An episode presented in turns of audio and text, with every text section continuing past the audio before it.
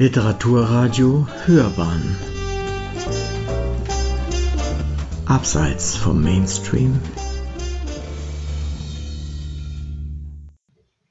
Literaturradio Hörbahn. Rezension.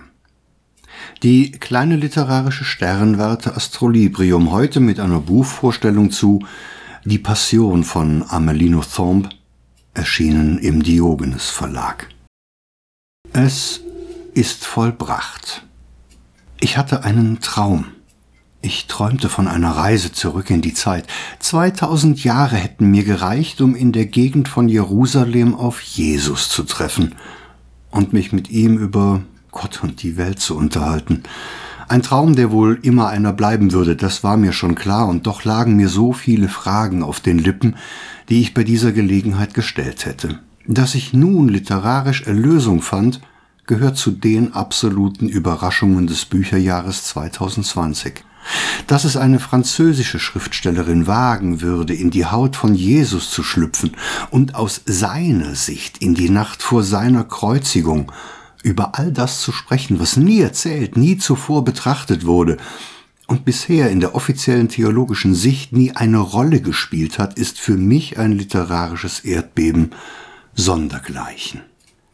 Die Passion von Amélie Nothomb, erschienen im Diogenes Verlag, bricht mit allen nur denkbaren Tabus, nimmt mögliche Vorverurteilungen wie Blasphemie und Sakrileg in Kauf und schlägt dabei einen Weg ein, den wir zwar alle vor uns sehen, von dem wir uns jedoch nie zuvor ein solches Bild gemacht haben. Es ist das menschlichste Porträt des Mannes, der durch seine Menschwerdung Geschichte schrieb das jemals in einem Buch veröffentlicht wurde. Sein Martyrium in Jerusalem, sein Prozess, das Urteil, seine Liebe und der Verrat, der alles auslöste. All dies wurde uns nur überliefert, nicht direkt von Augenzeugen, sondern von Evangelisten. Das Hörensagen war die Basis für einen Glauben und eine Religion. Waren diese Quellen verlässlich? Nein. Sie widersprechen sich vielfach. Warum also sollte man nicht den Versuch unternehmen, einen Roman in eine Welt zu setzen, die aufgeklärter und freidenkender ist als jede Welt zuvor? Es ist an der Zeit, die Passion zu lesen. Gehen wir den Kreuzweg gemeinsam. Was darf man also erwarten, wenn man Amelino Thomb nach Jerusalem folgt? Ein religiös geprägtes Fabulierstück, in dem sich die Autorin ihrer Fantasie überlässt? Ich sage ganz deutlich nein. Dann vielleicht eine philosophisch geprägte Spiegelung des Gottessohnes, über den man aus Sicht einer Schriftstellerin wahrlich alles sagen kann? Auch hier ein ganz deutliches Nein. Vielleicht eine romantische Erzählung, in der uns der wohl prominenteste zum Tode verurteilte seine Lebensgeschichte vorliegt? Mitnichten. Hier ist nichts verklärt, hier wird nichts romantisiert, keine Spur von Glaubenstheorien oder ermüdenden Diskursen zu ethischen oder moralischen Religionsfragen. Dies ist ein Roman für all jene, die meinen Traum träumen und einfach unbefangen mit einem Menschen, ja, das ist er zweifelsfrei, reden würden, der uns als selbstlos, opferbereit und empathisch beschrieben wird ohne wissenschaftliche Beweise für seine Existenz finden zu können. Reicht der Glaube? Reicht es zu glauben? Dieser Roman bringt uns weiter. Dies ist kein Hollywood-Streifen oder ein buntes Gemälde. Amelie Nothomb schreibt sich in Jesus hinein und vollendet in ihrem Buch die Menschwerdung einer Legende in beeindruckender Weise. Egal wie man sich religiös positioniert. Es sind die einfachen Sätze aus seinem Mund, die uns fesseln. Ich muss versuchen zu schlafen. Niemals zuvor hatte er sich selbst geäußert. Sein Schweigen füllt Lehrbücher. Nie hatte ich das Gefühl, Jesus wirklich nah zu sein. Nie hätte ich gedacht, es sein zu dürfen. Was er zu erzählen hat, ist revolutionär, blasphemisch und menschlich zugleich. Er spricht von seiner Rolle auf Erden, die ihm zugedacht war erzählt von den Wundern, die man ihm zuschreibt und was er dabei empfand. Er spricht von der Liebe zu den Menschen und der besonderen Liebe zu Magdalena. Er beschreibt seinen Prozess und die logischen Folgen der Zeugenaussagen gegen ihn.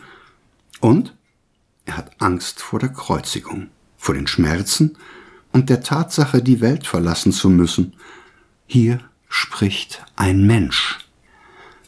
Amelie Nothomb steht unserem Glauben nicht im Weg, ganz im Gegenteil. Durch ihren Roman öffnet sie Türen für eine neue Herangehensweise an ein Thema, das im Laufe der Zeit zum Thema einer Institution verkam. Kann man an Gott glauben, ohne an die Kirche zu denken? Nothomb gibt alle Antworten.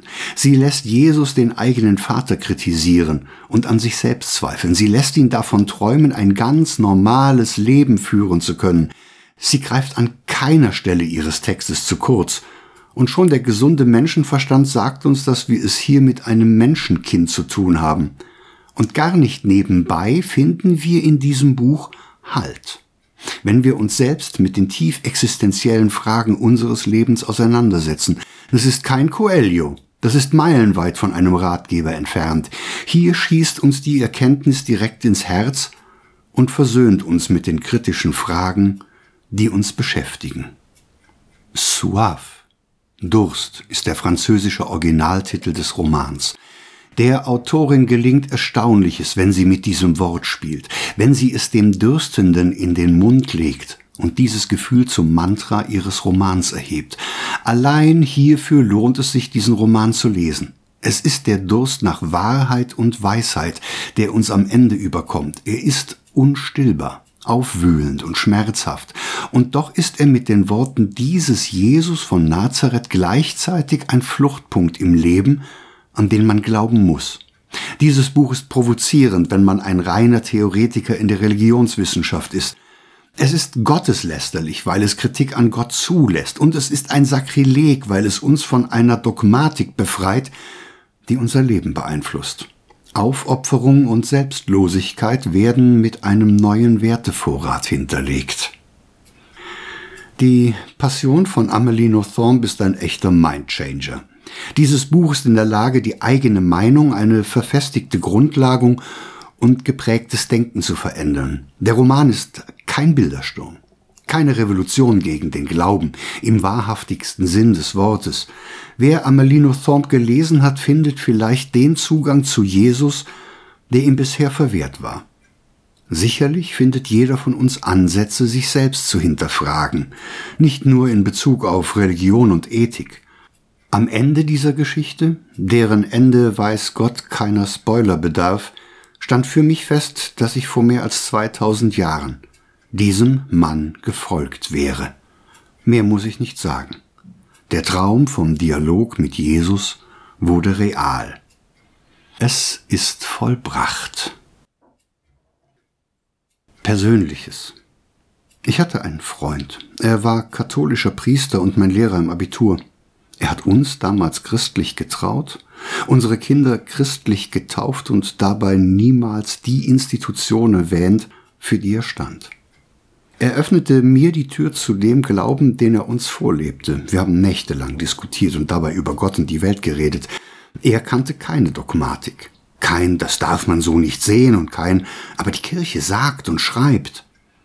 Ich hätte ihm die Passion geschenkt. Dann hätte ich ihm die Zeit gegeben, diesen Roman zu lesen, und dann hätte ich ihn im Dom zu Trier besucht. Hallo Engelbert, wir müssen reden, hätte ich gesagt. Hast du Wein dabei? hätte er gefragt. Und dann? Entschuldigung, mein Freund, dass ich hier keine Worte mehr finde. Ich habe den Glauben an dich nie verloren. Diese Rezension ist ihm liebevoll zugeeignet.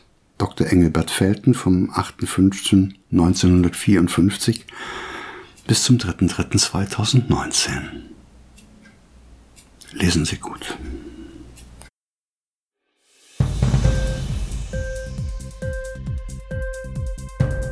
Dir die Sendung gefallen? Literatur pur, ja, das sind wir. Natürlich auch als Podcast. Hier kannst du unsere Podcasts hören.